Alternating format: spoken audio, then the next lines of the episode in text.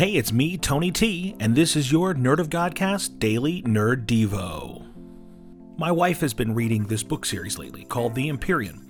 Now, admittedly, I don't know a whole lot about these stories, so I apologize in advance if they're spicy and you're red flagging me and saying, hey, that's not a book series that you ought to be talking about on a Christian devotion podcast. Listen, I just know that they're about a woman training as a dragon rider and she's facing these grueling challenges and all these exciting adventures, and there's dragons. My wife was telling me about the book and, and how much she's enjoying it so far, and she began speculating about what it might look like as a movie or a TV show. Now, it is no secret that adapting a fictional book series for the screen can be big business, so it's probably going to happen. And that made me think about all of the books that we've seen on screen, things like Lord of the Rings or The Hunger Games. And one book that I try to read as often as I can, the Bible, has certainly had its share of on screen adaptations. Uh, and is the best selling book of all time, so of course the market is in place. But these adaptations can be pretty hit or miss if we're being honest.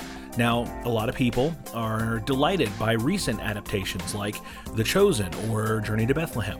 Some believers are offended by some of these movie versions that have come out and taken liberties with their interpretation, like The Last Temptation of Christ, big controversy. I mean, you know, when the Green Goblin is portraying Jesus, that's a red flag right there.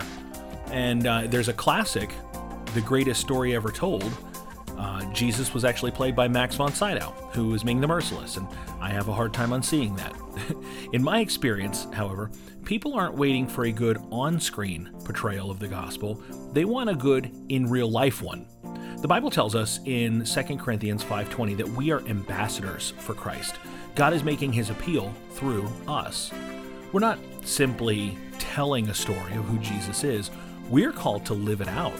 We're admonished in 1 John 3:18 not to love in word or in tongue, but in deed and in truth.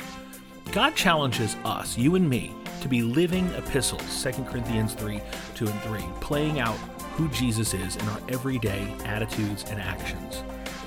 The world needs to hear the gospel, but if we're doing it right, they should be able to see it in us, too. Well, that is all the time that we have for today. If you want to hear more Nerdy Devos every weekday, hit the subscribe button wherever you listen to podcasts. You can also come hang out with us on our Facebook group, the Nerd of God Squad. I'm Tony T for the Daily Nerd Devo. Until next time, I ain't got to go home, but I can't stay here.